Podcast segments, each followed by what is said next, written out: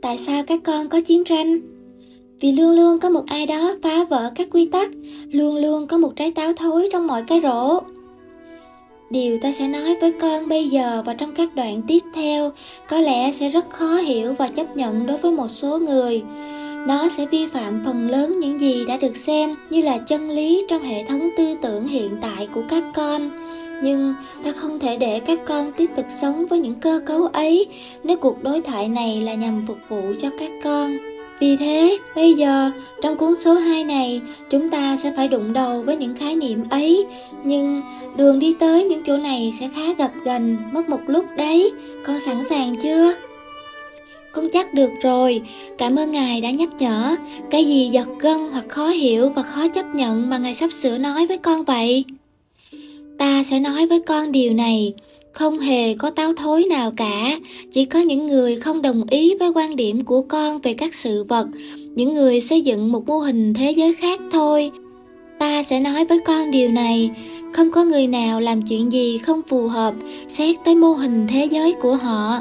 Vậy thì, mô hình của họ tất cả đều xáo trộn, con biết cái gì đúng, cái gì sai, và vì một số người khác không biết, điều đó làm cho con phát khùng lên vì con biết họ là những kẻ điên khùng.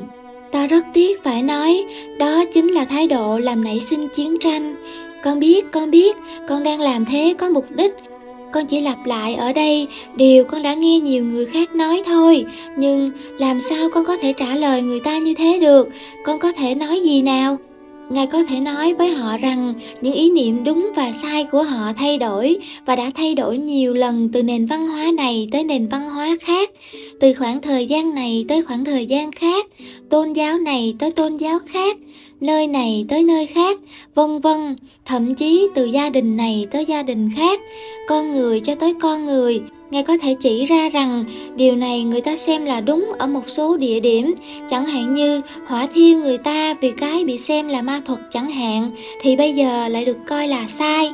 Ngài có thể nói với họ rằng một định nghĩa về đúng sai là một định nghĩa được thiết lập không chỉ theo thời gian, nhưng cũng đơn giản là theo địa lý. Ngài có thể cho phép họ ghi nhận rằng một số hoạt động trên hành tinh này như mại dâm chẳng hạn là phi pháp ở nơi này và chỉ cách đó vài trăm dặm lại là hợp lý ở nơi khác. Và vì thế, một người bị phán xét là đã làm gì đó sai, không phải vấn đề là điều họ thực sự đã làm mà là nơi họ làm. Bây giờ ta sẽ lặp lại một điều ta đã nói trong quyển 1. Ta biết nó rất khó hiểu và khó chấp nhận. Nhưng này, Hitler đã lên thiên đàng. Con không chắc là những người khác sẵn sàng chấp nhận điều này. Mục đích của quyển sách này và của mọi cuốn sách trong bộ sách mà chúng ta đang tạo ra là tạo ra sự sẵn sàng cho một quy phạm mới, một hiểu biết mới, một cái nhìn rộng hơn, một ý niệm lớn lao hơn. Thôi được, ở đây con sẽ phải hỏi những câu hỏi mà con biết có rất nhiều người đang nghĩ và muốn hỏi. Làm thế nào một người như Hitler có thể lên thiên đàng được? Mọi tôn giáo trên thế giới, con nghĩ rằng tất cả mọi người đều khẳng định ông ta bị kết tội và đi thẳng vào hỏa ngục rồi. Trước hết, ông ta không thể nào đi vào hỏa ngục vì hỏa ngục không tồn tại. Vì thế, chỉ có một chỗ duy nhất để ông ta có thể đi tới thôi. Nhưng điều đó khỏi cần phải bàn đi. Vấn đề thật sự là liệu các hành động của Hitler có sai không? Như ta đã nói đi nói lại rằng không có đúng và sai trong thế giới. Một sự việc bản thân chúng không có gì là đúng và sai. Một sự việc chỉ là một sự việc. Thế thôi, bây giờ ý nghĩ cho rằng Hitler là một con quái vật là dựa trên sự kiện là ông ta đã ra lệnh giết hàng triệu người, có đúng không? Đúng thế. Nhưng nếu ta bảo con rằng cái mà con gọi là chết là điều vĩ đại nhất có thể xảy ra với bất cứ ai, thế thì sao nào?